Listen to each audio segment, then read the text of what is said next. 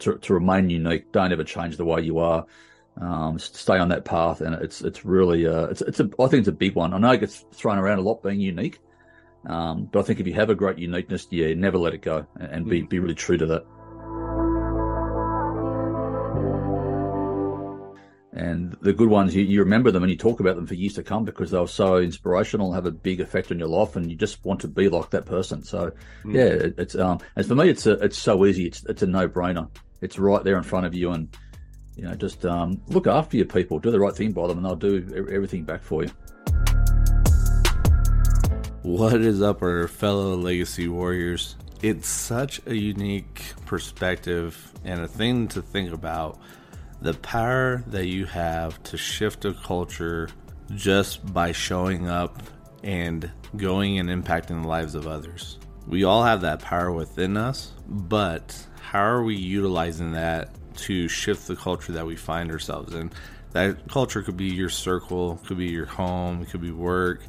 Ultimately, there's culture that you can set everywhere you go. It's just a matter of how you show up. So, on this episode, we had Mark Ashby on as a guest, and it was just a powerful conversation of just working at the top for what Mark does and helping CEOs and top level executives go ahead and shift the culture by adjusting how they interact with themselves and then just how that trickles down to shift the culture overall for the business but how that impacts everybody else within the business by that shift in culture A couple things that Mark uh, talks about is the need to adapt, the need to share ideas and experiences to help level up, and the power of a support system. And then many more ideas that Mark shares in the episode. Those are very powerful when you consider it. But as we've discussed before, if you're looking to level up your listening experience for your podcast, check out Podopolo go in there, use the referral code Two Native Sons, and go level up your podcasting experience by sharing clips, by finding things in different episodes that stick out to you that you can share that specific clip. And then you can also determine the lineup for the podcasts that show up that you truly enjoy listening to. So go level up your podcast experience using Podopolo. Use the referral code Two Native Sons. Other than that, enjoy the episode, and we'll catch you later.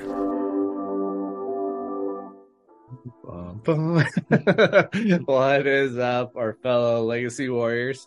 Another episode of Legacy Digging with Scott Brandt, uh, Patrick Murakami, and uh, we are two native sons. And today we have a uh, really special guest. Mm-hmm. Uh, really cool story. Uh, Mark Ashby. Mark, thank you so much for being on our podcast today. Uh, thank you, gents, for having me. It's a pleasure to pleasure to be here. So, Scott, did you want to go ahead and let the Warriors know what drew us uh, into Mark's story? Uh, reading uh, well, the the resume, reading what Mark puts out on Podmatch, the background with the military piece, and going over there, serving time in Iraq, and incorporating leading through the violence the turmoil that's going on over there and finding a way to turn on turn off the empathy and really help leaders over there correlate and build a different culture as you're going through the turmoil and the heat that's going on over there. And it's unique because when you look at it too on a Podmatch, we have crisis culture and performance specialist. And so it is one of those unique things, Mark, when you think about it, as you're building a legacy, what you're leaving behind, when you think about the the crisis and culture piece, how does the legacy piece for you incorporate between those two uh, ideas and what you're trying to build and help others overcome? Yeah i think a lot of the things these days like that like crisis and culture uh, and, and even performance in, in the uh, i suppose in, the, in more in the, the professional sphere they all sort of go hand in hand. And and I think the days um, of the old of, of maybe employee employers, you know, getting away with I suppose, treating their own employees how, how they feel. Mm. maybe the, the, workforce of 20, 30 years ago is slowly evaporating. I think a lot of the younger generation, especially coming through now that I'm seeing, they, they won't put up with it anymore. They're, they're, they're very educated and not just educated from say university, they're educated in, in, what they can actually ask for and, and, and I suppose almost, you know, demand, if you want to use that word in, in the corporate sphere. Mm. Um, and they're not as scared to, to move on if something doesn't work for them anymore, like when I was a young guy, you know, you had your your job, and everybody was so happy to have a job um, that they just went there and did their job and they shut up. And, and even if they were being treated poorly, they would just continue on. But I think today those things are, are slowly changing. And like I said, a lot of the younger, I call them kids because they are kids. they're they're not scared to uh to say, okay, I'm not going to take this anymore, and I'm going to go and look at something else now. And mm. quite often now they'll even just leave without another position, which is it's pretty pretty sort of uh you know a gutsy move to be honest to do that. And I'm even seeing um, now a bit of a trend of teams moving, uh, which is a bit of a new one where you, you're maybe having a team of 15 um, people, you know, leaving an organisation in, in one hit, and it's uh, it's it's really really interesting to sort of to to watch that and see how that's going to pan out in the future, I suppose. And um, look, it's it's it's a real, I suppose, conundrum as well for that for that employer mm. that is is maybe has that old school mentality where they have to adapt and they've got to then start having that approach of a bit more of an empathetic approach and developing that really, you know, fantastic culture in the business. Because it's it's like anything. You're in the military. If you have a great leader, um, you'll do anything for them. You literally walk through fire for that person. And I, I work with some fantastic uh, people in my time in the Middle East, and and the good ones you, you remember them and you talk about them for years to come because they were so inspirational, have a big effect on your life, and you just want to be like that person. So mm. yeah, it, it's um, and for me, it's a, it's so easy. It's it's a no brainer it's right there in front of you, and you know, just um, look after your people, do the right thing by them, and they'll do everything back for you. I love that, and uh, now you guys can see so easily why we were we we wanted to have uh, Mark join our our podcast. Mark, you touched base on a couple of things that um, I think a lot of people don't look at it from maybe the perspective that you just brought about the younger generation, right? Um, you know, something that's um, really on the forefront of my mind all the time is generational wealth. And I feel like that we are in a season right now where a lot of the uh, boomers are kind of dying, baby boomers. And so um, a lot of it now is kind of the recycle. We're on the precipice, we're on the horizon of new generation kind of rebuilding that wealth. And typically it goes about three generations deep. From your perspective with what you teach and the things that you focus on, do you also feel that that's it's a it's a whole different time frame than kind of what we've uh, seen accustomed to, not even in the corporate world, but just in the generations that you work with? Yeah, I, I think it's massive. I mean, I'm, I'm right in that middle. I'm 52, so I'm right in that middle of that baby boomer sort of age and that younger generation. Um, you know, right in that, in that middle sort of sphere there. And I suppose I went back to university at uh, at 48 to do my master's master's degree, and uh, of course you're going to be sitting there um, with with kids. You know, a lot of them are they're not, of course, at that undergrad age, but that sort of mid 20s, you know, 25 to 26 years of age and going out there into the workforce. And it really gave me a, a, a real um, feel of, of, what their mindset's at and, um, you know, and where they're going to go with their lives. Yeah. And, and I, I think, like I said, they're, they're not scared to, um, you know, I think a lot of them really embrace where they're at mm. and they're not scared to ask questions that they really want to know. I mean, I, I used to get inundated by, by you know kids there all the time because at first you're the older one of the older people in the classroom, and you know, but once they learn that you've got that experience in life and what you've done, they of course then want to uh, you know really grasp and, and, grab hold of your knowledge. Mm-hmm. And, and I, I, actually love that. I, I, love where you can have a bit of an influence on someone's life at that age, mm. rather than the opposite. Rather than people think my age that are a bit more, they want to hold on to that knowledge, they don't want to give it out they're they're a bit scared that someone's going to take their role or take their position. Mm. Um, I've never had that attitude. I, I love giving that information out and, and giving that person the, the, best chance they can to, to go and do well. That's what it's all about, isn't it? Yes. You, know, you, yeah. you, want to be the. I know it's a bit of a catchphrase. You want to be the best the best version of yourself, but that's that's basically what it is. You don't want to die wondering. And, mm. I suppose being around all that that that frailty for so many years overseas and seeing a lot of my friends lose their lives that it makes you realize, hey, we're only here in this form of our life for one hit at it. We, we get one chance and, um, and, and make the most of it. Don't, don't have any regrets. Just go out and go out and grasp it and, you know, never look back. That's my opinion. no, I, it's huge when you think about that. We've talked about it before where the fear of giving out your ideas, the fear of connecting with people because XYZ, somebody's going to steal it or you hear the the fact that if I give this up, am I giving up a piece of who I am? But the fact that when you can have the conversation with somebody, not have the fear of them running and stealing your ideas, what may happen with that is you come across somebody that has an idea that can be added to what's going on already, and it creates a humongous growth piece that if you're fearful of somebody running with it, you miss out on an opportunity to really create this this explosion of growth that needs to take place. But the thing is, an idea that you have may be missing a certain part, and then you talk to somebody and share your idea, they may have something that adds to the growth of whatever that is. And it's the fact of ideas really aren't original, but everybody has their perspective that needs to be shared, needs to be heard because there may be something missing out on whatever it is. And I think that's a huge piece there that you highlighted on not fearful of talking to people, given the advice, given the insight to set them up. Because if you impact their lives, what kind of change can they go create because of the impact that you had by having the conversation with them?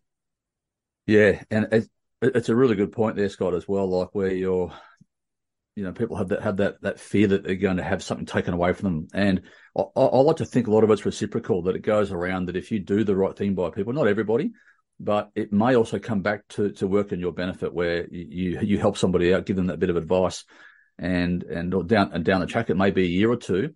Quite often, that will come back around, and, and you, you, may get a really nice recommendation out of it or a referral, um, and that person will remember you and because I remember those great leaders, like I said before. So mm. if, if you can try and be a bit like that yourself, it's going to come back in, in a positive way. At least it won't be negative. And um, I mean, I, I, had a really good experience. I worked with one of, one of our uh, former prime ministers um, overseas from Australia, and you know the, the, the guy was a leader of our country, and away from all the the nuts and bolts of what he did in politics, he was very very big on asking questions, and and if he had any doubts, he would he would come around and, and find out. And it was really interesting to see a person at that level, you know, of, of, of basically the, the pinnacle of, of, leadership to be that way. And it made me it made me really realize, okay, wow, this guy's the he, he's the he's the you know he's the apex of what we do, and yet he's got his own own questions of us.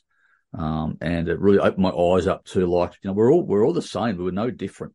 I know we're all born differently. We all, some of us look differently and some of us have different methodologies and, and ideologies and religions and things. But from above, I always look at when you look, you're flying over on a plane and you look down, we're all just ants on this planet. We're all just running around trying to do the best we can yes. and build our little kingdoms and, and, uh, you know, family units. And, and it, it, really made me think a lot overseas um, because you do a lot of a lot of thinking in those those environments mm. and um, what what's right, what's wrong in life, and and just to remain unique. And I've been told this a lot through my life. Just you know, to to remain unique. Don't ever change the way you are. Um, stay on that path, and it's it's really uh, it's it's a I think it's a big one. I know it gets thrown around a lot being unique, um, but I think if you have a great uniqueness, yeah, never let it go, and be be really true to that. I love that. That's such a great nugget right there for anybody. So before we kind of deep dive into how you got into what you're doing now, I want to ask a question here. A lot of times, a lot of veterans, um, and especially here in the States, I don't know for your country, and so this is why I'm kind of curious. A lot of times, after maybe serving time in the military, especially going into war zones, a lot of our soldiers kind of come back almost. I would would you say jaded? Uh, yeah, hardened maybe. Yeah, a little a little bit of the the jadedness, kind of hardened but I think it's that what you pers- what you experience over there sometimes. Of course, right. And again, nobody can fault you. Nobody can tell you what yeah. experience you had and what you've gone through. But um, for you personally, you know, I don't get that coming from you in, in the few minutes that we've had conversation for. So tell us a little bit. I mean, is that something that is, you know, is that common in your guys' military when people come back from a war zone to maybe experience and feel that way? And then, you know, if it is, or if, you know, a little bit more, and then kind of, you know, what did you do to maybe to be able to bypass some of that, or, you know, what did you have to do to work through to some of that? Yeah, it's exactly the same. Um, I mean, we've pretty much been embedded with, with the US uh, you know, forever. So everything that, that your soldiers have gone through, it's exactly the same for us. Mm-hmm. Um, especially the level of operations we've all been on. I mean, I think in, in my time in Iraq, I uh, completed around a, roughly around about 1,600 missions.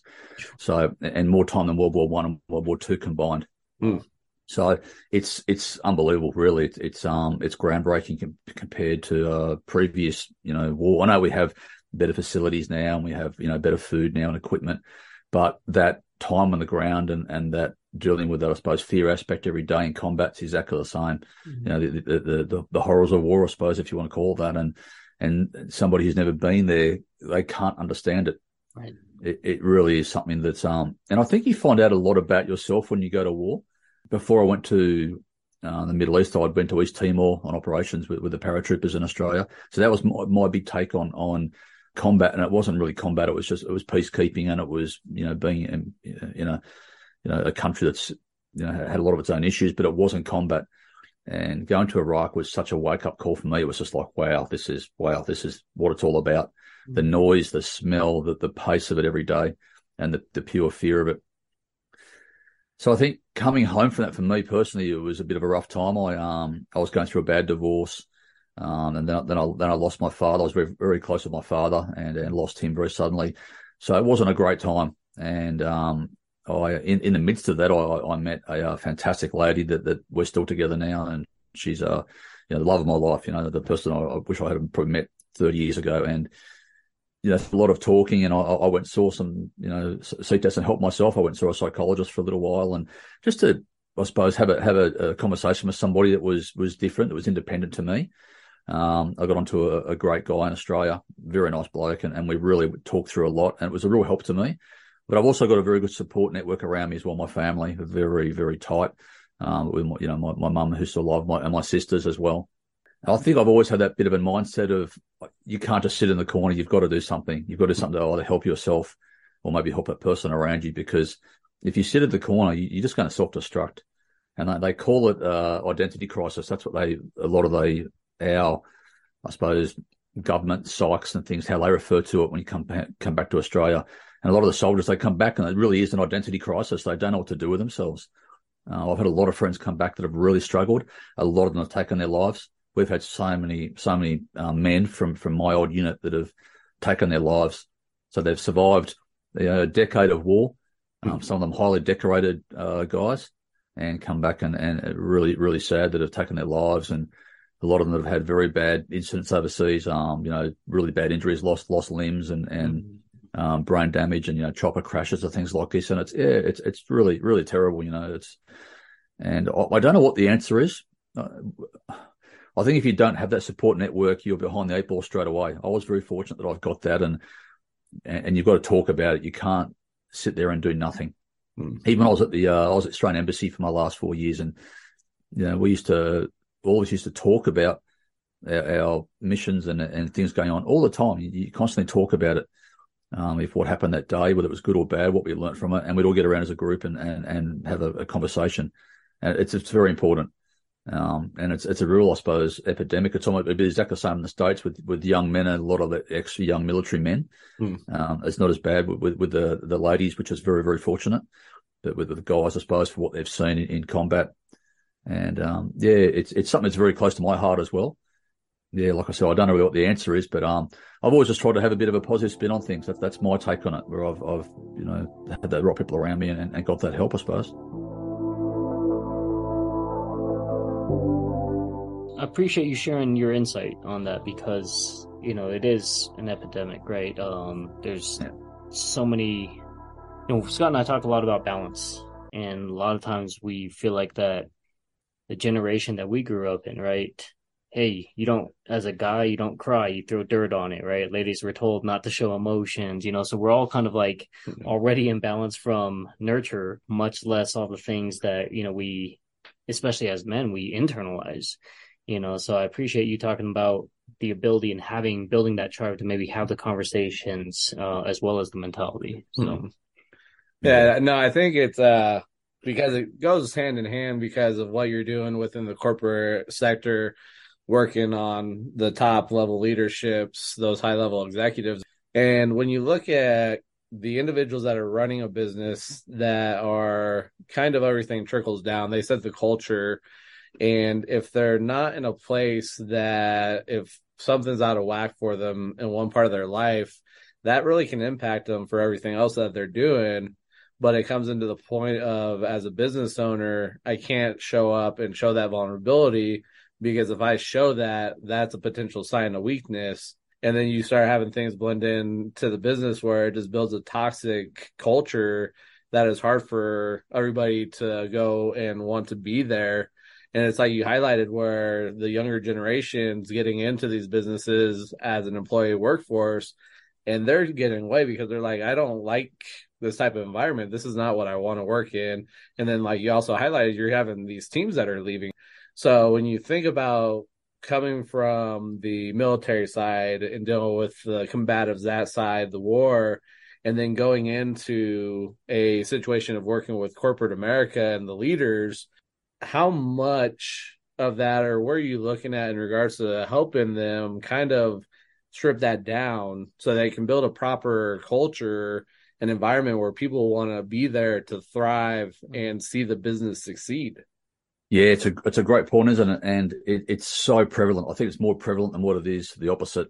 Quite often, I'll, I'll go into a business, and you're exactly right. You, will have a whether it's a CEO or, or a CEO of that organisation, and there's a, maybe a bad culture there. That you may be brought in by that individual themselves, and after you do that little bit of digging, I mean, I, I love to get that per, know that person one on one, really strip it down and find out who they are as a human being, not just at work, a bit about their family life and you know, maybe that person's going through a bad divorce themselves or a custody battle with their children. Maybe they've had their mother or father have just passed away and they haven't dealt with it well. And like you said, that just then filters down through the whole organization and they don't realize it themselves that they are the person who's affecting what's going on. That's the, you know, and once that that slippery slope of, of that culture starts sliding away, it's very hard to click your fingers and bring it back. To make a, a bad culture can happen quite quickly, but to reverse that process, it's it's difficult because you get disgruntled workers and you you get you know teams there in your middle management and their attitude is well I've been treated like this now for months and I'm not happy about it, and they just get a sorry. And sometimes for them it's not good enough. They they want more than just a sorry. They want a total change, and it's really um amazing to see. And my, my big thing is I, I love having that whole turning complex into simple. I go in there and I'm like, I don't want to have this big fuzzy picture. Let's just strip it back and make it really, really easy to understand in real layman's terms so we know where we're at.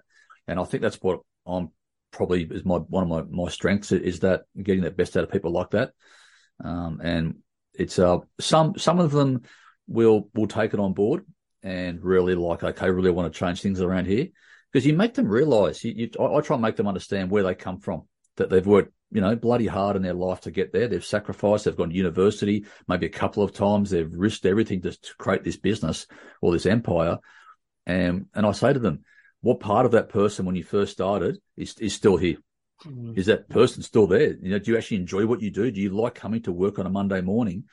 Or do you come here now on Monday morning and all you're thinking about is Friday afternoon?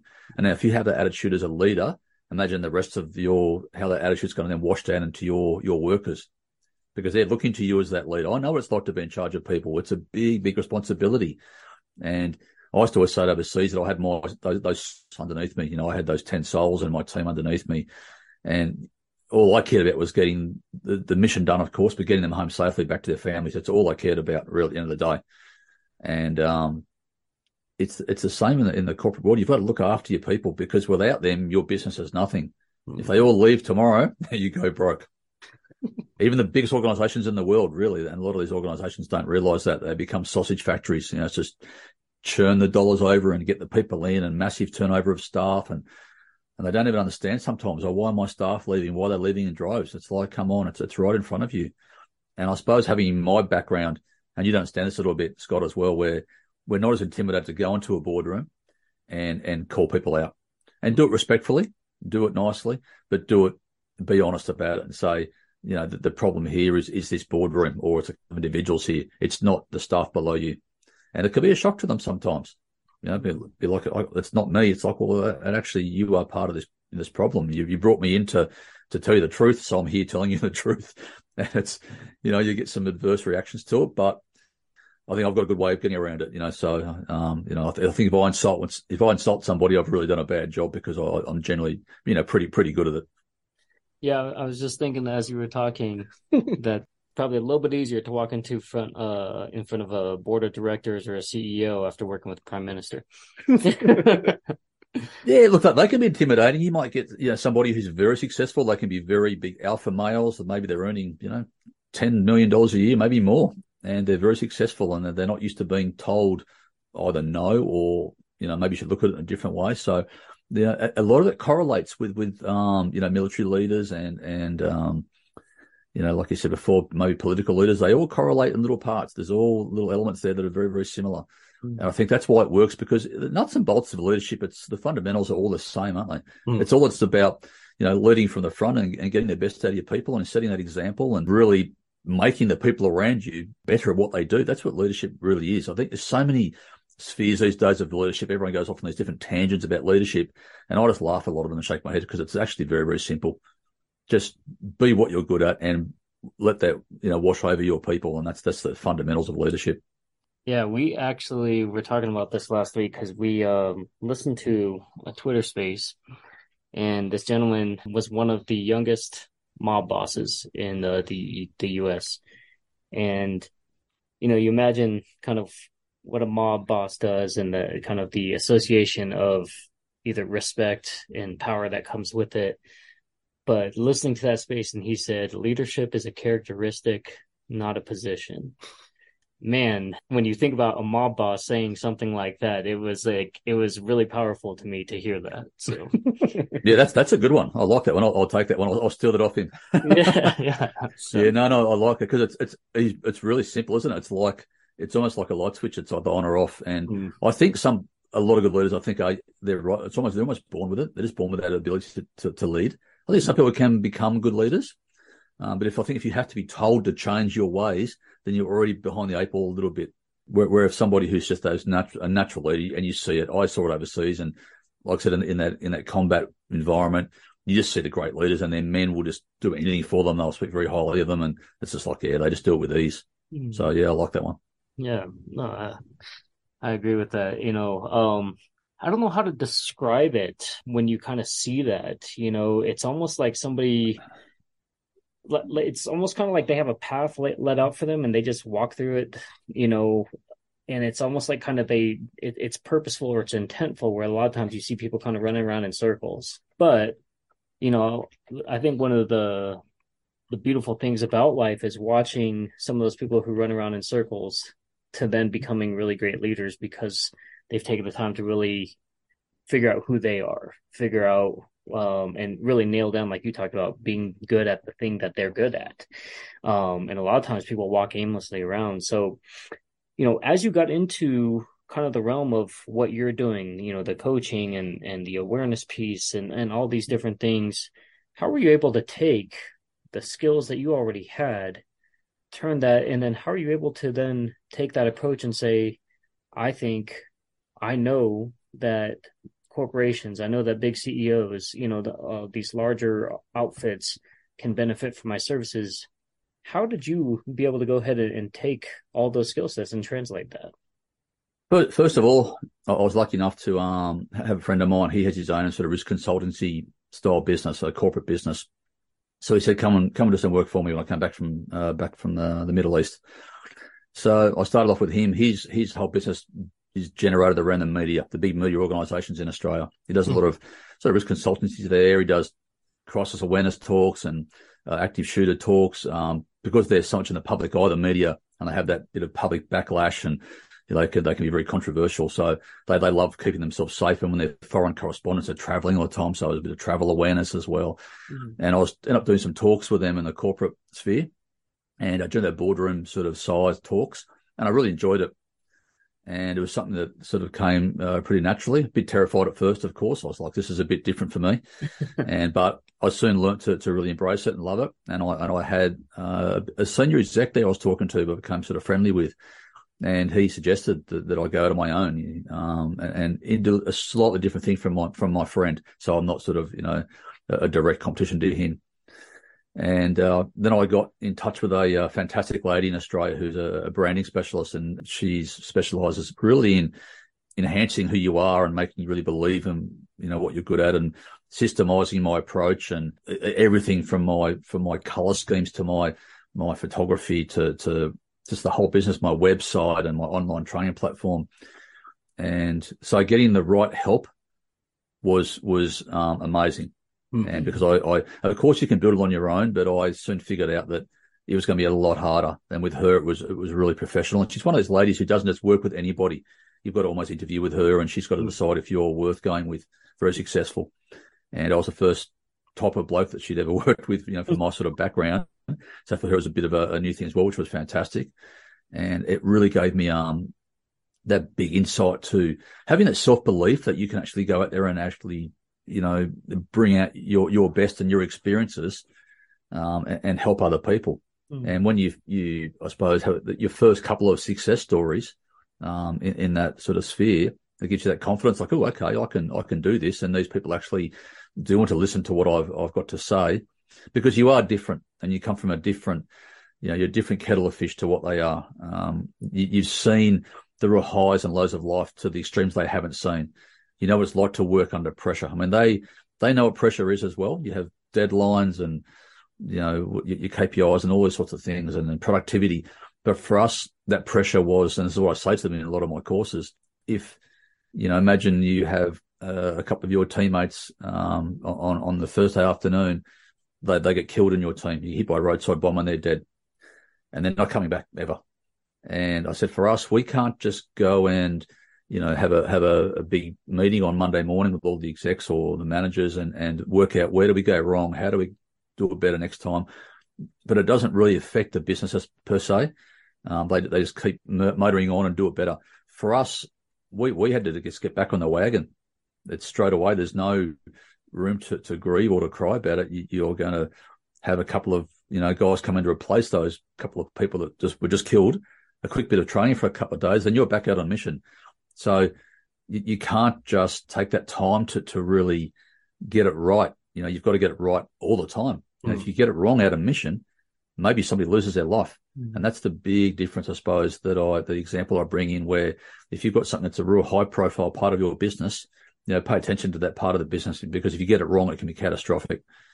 And there, there's some of the lessons that I suppose that I, that I bring in working under that pressure, that ability to I know the old sniper saying, uh, the sniper saying that slow is smooth and smooth is fast, you know, really slowing time down. And it works. It works because it's proven, it's proven in combat in the most fearsome arena on earth to really take that split, that, that couple of seconds to, uh, take it in what's going on and try and avoid making a mistake that you would just, uh, that you, that you may do by, by panicking and, and just making a, a decision based on, on nothing.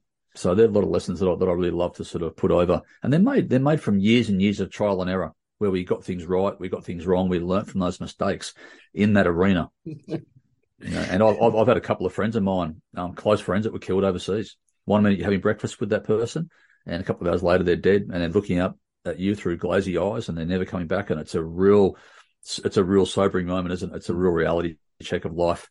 And I say this to the corporate people, you've you've you've got that ability, you've got that chance to to not have to deal with that like we did. Um, yeah, it's it's uh, interesting, isn't it? You know, the trial and error thing. Uh, me as an entrepreneur, business owner, I can't stress that enough. I tell people all the time the two things that really allowed me to overcome where I came from. And so my background, you know, basically I tell people I went from unpurposed to unfinished went through major depression, coming through a really ugly uh, divorce and you know multiple suicide attempts, and to now where people are like, oh yeah, community leader, this is the guy you need to talk to if you're starting your business, right? And so to hear those things, it oftentimes feels surreal, but it's kind of like you talked about. You know, once you get a couple of them down, you feel like that you could maneuver and that you can help people in other different directions. You can share your story but I didn't expect that this would be my life, right? I didn't mm-hmm. expect mm-hmm. that this would be the space that I'm maneuvering. But it's so cool to hear that story time and time again from other entrepreneurs, from people who have gone through it in a different capacity, but to know that, you know, you've kind of flipped the script, so to speak. So thank you for sharing that. The the amazing thing is is just hearing what Mark's doing that drive really to see people succeed and win and just understanding that making a slight change for one person how that can have such a huge waterfall effect on everybody else. And it just starts with one person. And when we can make and help somebody traverse where they're going from where they're at to where they want to go walking with them but they make those growth points they go and do what they need to is a huge thing and so i would think just based on the conversation the legacy piece is going out there and helping one person make that change which is going to go impact six people that six degree of separation and just how that chain reaction goes for you. So I don't know if I'm on the right right trajectory here thinking about that, but when you think about it, Mark, for yourself, that legacy that you're building, what does that look like? And then as you're going about working with the corporate leaders and corporate uh, corporations whatnot, as you're growing and building that, how is legacy adjusting and how's that pivoting for you to make a bigger impact for what whatever that is for you?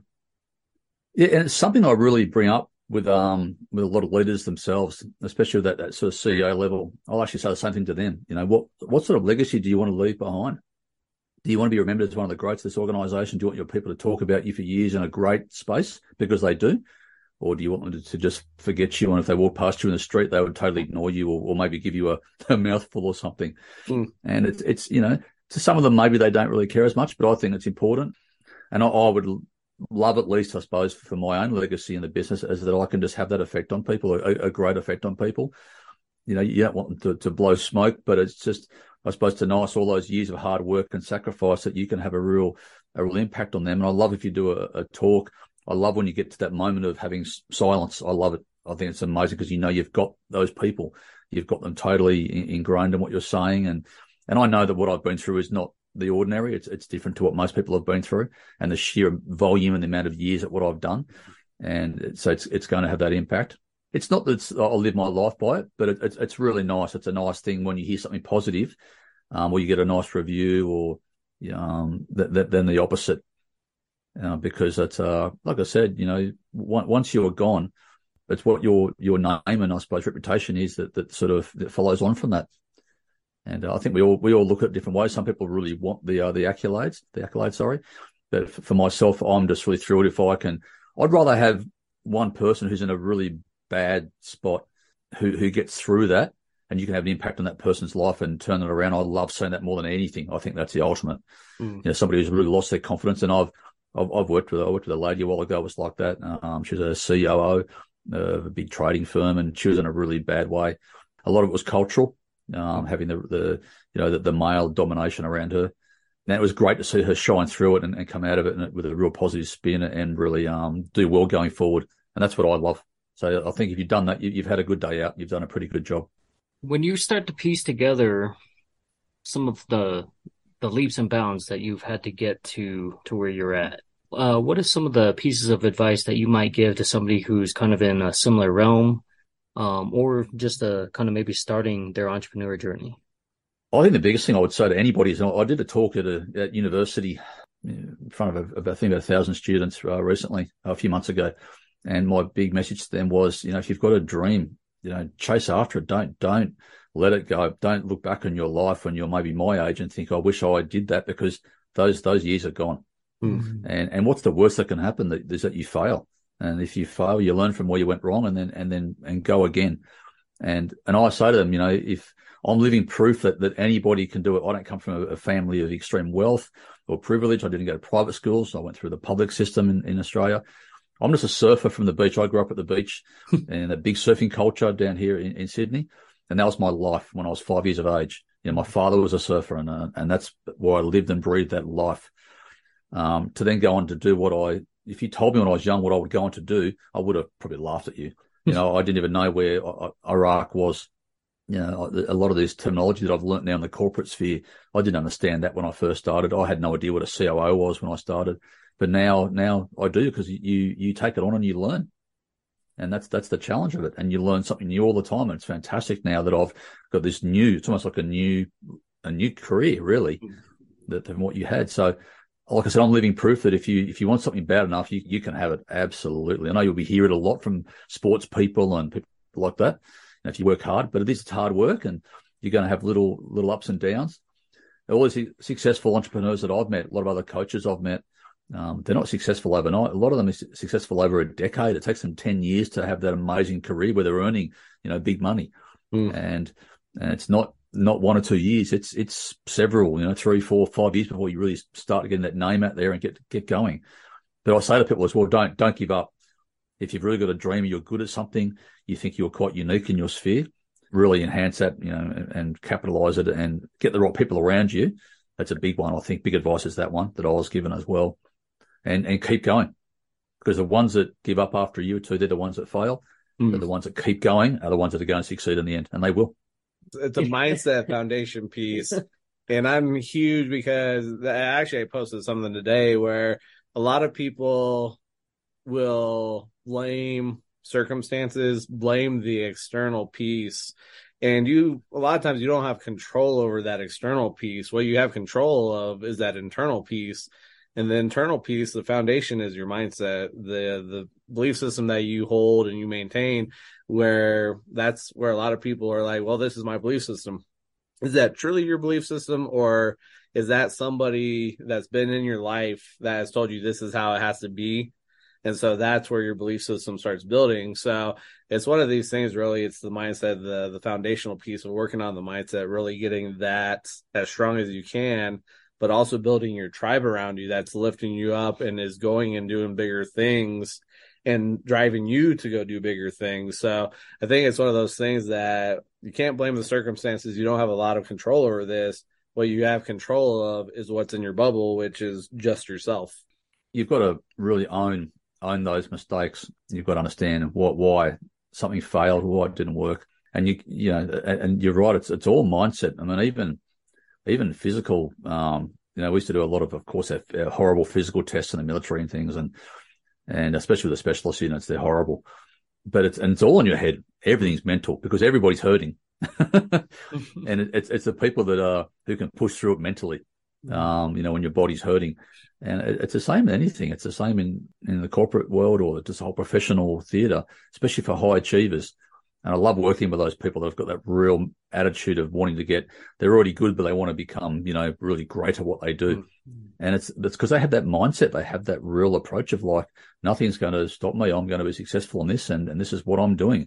And they may just need a little bit of help and guidance to actually, you know, um, achieve that. I mean, they're the easy ones to work with, those people. They're, they're your dream people because they already want to be better and they haven't got the ego to go with it. They're like, okay, this is, I'm already here and how do I get to that next level. It's like a like a sports team that's that's already good, but they want to they want to win the title. That is, they want to be making the numbers up. But it's all mindset, isn't it? It's all it's all between your ears.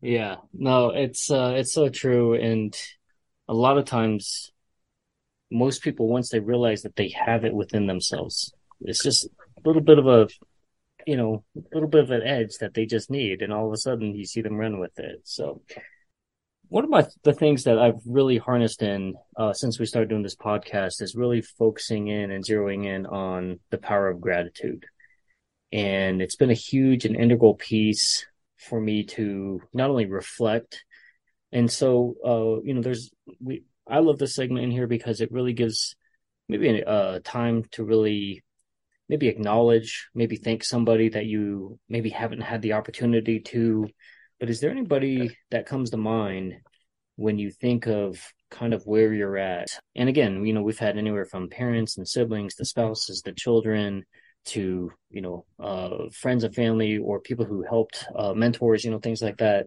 But is there anybody that comes to mind to you in terms of, you know, that you would want to maybe publicly thank or just acknowledge in regards to helping you get to where you're at? Probably three real pivotal people. My, my both my parents um, for just being very for being people that really allowed me to to go out and achieve my dreams. That they weren't, I suppose, parents that, that hold you back. They, they were the opposite. They were like, you know, go off and chase it, and very supportive and and just very consistent throughout my life.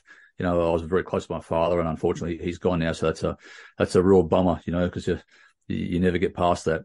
Hmm. And also my lovely partner that I'm with now, her, her name's Shani. She's a just an amazing lady that that really has you know, a no BS approach, but a massive heart and one of those people who will do anything for anybody and just, um, gave me that strength to also go out and chase my dream. Even when I was at university, she was like, right, you back your work off. So you concentrate on your studies, you make sure you do that the best of your abilities, and then starting the business. And it's just that, that constant support the whole way through. And I'll I'll always be um you know in, indebted to that with, with her with that that whole um support mechanism. So yeah. Yeah, there you go. There's those those three. no, I love that. I think that uh, you know that support system that you talked about is so important. And there's an author that I really like uh, by the name of Seth Godin, and he talks about the tribe you know and i think when he wrote his book it was 75 people i think he's updated to 100 people mm. But you think you know look at maybe some of the people that you know and how many of them is it hard for them to even maybe list maybe one or two people much less you know 50 75 or 100 people? So it is a lot of work to be able to build that but the ones that you have the ones that are around you you know they really solidify and they make a huge difference. So I appreciate you sharing that and shout out to those who have helped you get to where you're at. Um, it's always fun and really eye appealing for me to realize, you know, those people who are around me who have helped me get to where I'm at as well. Yeah, absolutely. And when you talk about the tribe, um, I think that was the other the other great thing for me was was going with that that that lady I was referring to earlier with with the, the branding specialist lady Mary. She she introduced me to part of her her tribe as well. They're they're a worldwide group of um, professional coaches in different sort of spheres, and and, and we we talk regularly and, and support each other and um, you know, even when it's on LinkedIn and we're all, you know, doing our, our regular posting and, and, and that support network there. And they're extremely professional people, very successful, all of them. It's not a massive tribe, but it's quite a, a, a good number, controlled number who gets in there. But it's so amazing to be part of that because you get to learn off these people and really absorb what they're doing. And I've made some amazing contacts through them, you know, through, through the US and, and Europe and places like that um, and just to see how, how they go about their business and what's made them work. And it's all the same thing with those people. It's just hard work, dedication, understanding what they're good at, and and really in, enhancing that. It's not rocket science. It's just, it's like I said, it's that taking complex and making it very very simple, and that's what works. Um, how much of would you say of the feedback to figure out what you're good at? You know, I remember when I first launched my agency, I had to figure out what I felt like I was good at and the things that I struggled with. And that alone can sometimes be daunting, right? Because you're like, oh mm-hmm. man, I got to face my own truths. But then to go to maybe your spouse to hear the uglier truth, right? Or to maybe go to your friends and family, which they've been dying to tell you these truths for a long time, you know? So how much of that has played into kind of your role and, and your success as well? Yeah, and, that's right. Nobody ever wants to hear hear the uh, the negative stuff, but you, you you have to you, you have to hear the negative things. Um, one thing I think I've be I've become a lot better at over the years is really listening to people, really listening to what their stories and listening to what they say, and not just because you get so used to being in that role as, as a as a leader or a team leader overseas, and you're doing a lot of the talking, a lot of the mission planning. You're out on mission, you're talking on the radio, so you get used to it. But then you come back into the say the corporate or the professional world where you're a nobody, and it's like, yeah, well, no one cares here that, you, that you've really, you know, that, that you could do that in that sphere. So can you do it here? And it's I knew I was always reasonably good at, I suppose, getting the best out of people. I knew it myself, but do you think that other people, you know, sort of know that? You, don't. It's, it's, not until I, I had a, uh, one of one of my good friends now at university sort of you know, so to me, said, you know, this is something that, that, you're good at, Mark. You know, you should really enhance that. And, and a lot of the, the kids here, they want to listen to you and they want to learn from you. And it made me sort of really realize it was a bit of a light bulb moment that I was like, okay. And it's something that th- those words were, were, really prophetic with me and that I, I really remind myself of that conversation a lot of the times. Um, if ever you think you're getting ahead of yourself to really go back to that, that conversation and the whole point of it, what, what you're doing. And you don't want to lose that.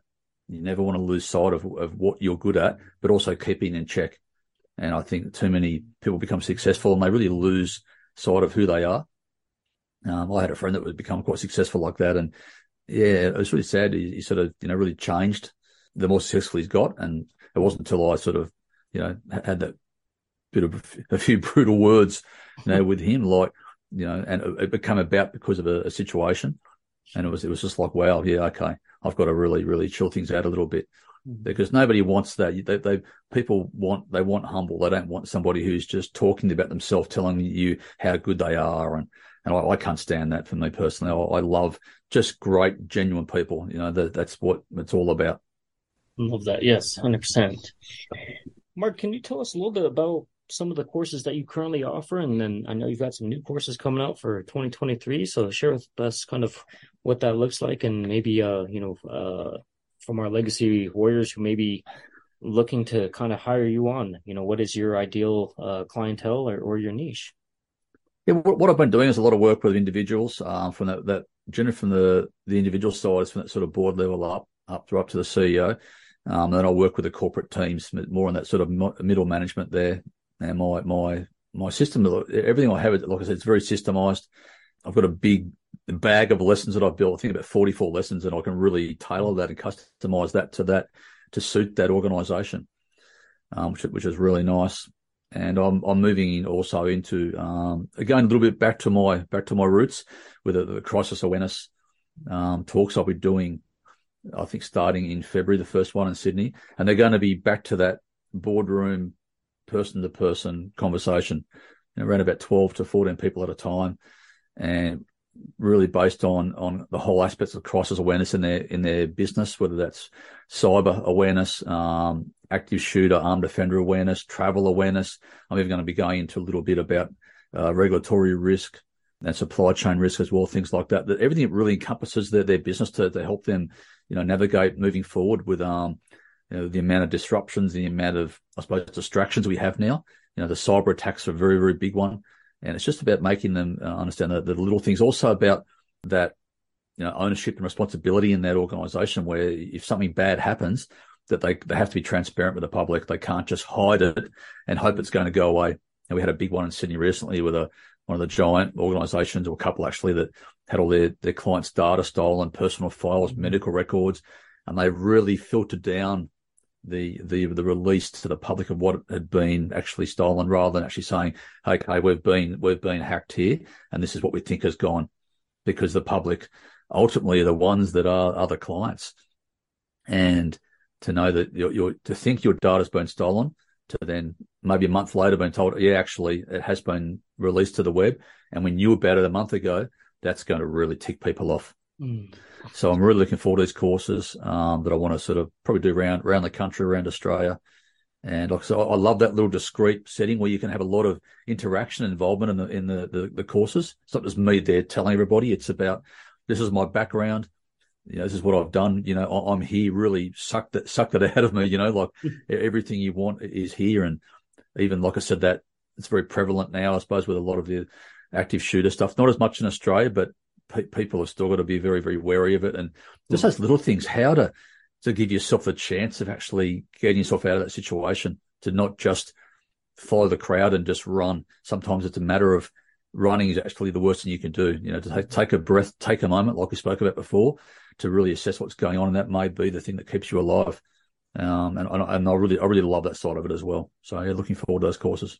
Yeah, no, I, I think that's super important. Um, I actually uh, did some some acting with Spike TV, and several years ago they used to have a show that was called "Don't Be a Victim," and they used to actually uh, replay certain situations mm-hmm. that had happened giving you the actual facts and the story, but also recreating the scenario to show you what maybe you should or should not do. So the fact that you're teaching this to the general public, to people who need this to, you know, for the awareness piece is huge. Um, because it was some of those things that you don't think of. And then when it does happen, because you've never thought about it, you've never gone through it, you know, you can almost assume for a lot of people the worst thing may happen. So I love the fact that you're teaching that um, and that it is a course that you offer. What is the best way for our listeners to be able to connect with you, follow you, and support you? Yeah, so my, my website's very, very simple. It's just markashbyconsulting.com. Uh, my, my email is mark at markashbyconsulting.com. Uh, they're both Mark with a K. And I'm quite prevalent on LinkedIn Um, and it's, it's, just Mark Ashby Consulting on LinkedIn as well. So I've got, got that all sewn up. And like I said, I post on LinkedIn generally a few times a week as well. Um, very interactive with, with, a lot of, a lot of people on there, which is really nice. And I just try and yeah, be very genuine and bring out a lot of my, like I said, a lot of my experiences moving forward. Um, and that's that's the best way. Also on my my website, I've got a free masterclass on there. People can just basically get on there and click a link, and I've I've got a bit of a, a bit of a masterclass talk. I think it goes about fifteen minutes on there. And that has all the uh, information where people can get in touch with me. And and uh, yeah, I, I, any of your viewers, uh, listeners want to get in, in touch, I'd love to love to speak to them. Awesome. Yeah. Well, I'm definitely going to go check out that masterclass for sure. Put it in the show notes. Yes. Uh, and we'll make sure that we get all of your information posted here. Um, is there anything else that you wanted to either highlight that maybe uh, we didn't get a chance to discuss or anything else, um, you know, in these last closing minutes that you wanted to go ahead and offer? Yeah, no, I just think it's, uh, like I said, it's always a pleasure, um, for me talking to, to, to, great people like yourself, um, in different parts of the world. I, I, I really enjoy it and it's, it's a real privilege and uh, it's never to be taken for granted. You know, like um, you, have your own your, your own path of, of, what you guys are doing, which is fantastic, and, and I, really love that. And I think we've we've pretty much covered a, lot of a lot of bases. Um, I'm, I'm very fortunate. You know, I, I get to do what I love um, every day, and I generally love that. And if you can love what you do in life, life's life's easy. You know, and I've been like I said, I'm, I'm very blessed that I'm still here. You know, a lot of my good friends aren't, so I never take that for granted. You know, I've got a lot of friends and their young wives out there. They're in their you know 40s and so, so similar ages that, that are now, now on their own with their, their kids and things, and that's a very, very uh, a big reminder for me, a big wake up call to never take um, anything for granted. So that's my message to, to all your listeners: to really, really look after you, not just look after yourselves, look after your, loved ones and your family members. And uh, if you have any rifts out there, any little rifts with your family members, try and do the best to heal those because. Um, you know, all of a sudden, months pass by, the news pass by, and and um, it's it's it's just not worth it in the end like I said, we're only here for one go at it. So that, that's my um my final take on that. But otherwise, it's been fantastic, Jensen. I've really enjoyed talking to you. It's been a real pleasure, Mark. Uh, there's so many different things that even just in this uh, podcast that even uh, you know I'm thinking about now, and um, I really appreciate that you show up authentic. I can definitely tell that, but also that you have the humility that matches so thank you so much for how you present yourself and how you approach these things because um, it's not every day that you can feel that genuine and that authentic version of people because you never know what somebody's going through. But uh, I really appreciate you showing up very authentic today. Oh, thanks very much. Really appreciate that. Quite a bit of nuggets here for all the warriors listening. Really, every conversation, extract a couple that you can walk away with, implement into your life and then come back and revisit the episode and see if there's something else that was shared that maybe you weren't ready for. And then you may be at a point where your mind's ready to accept that and then go implement it.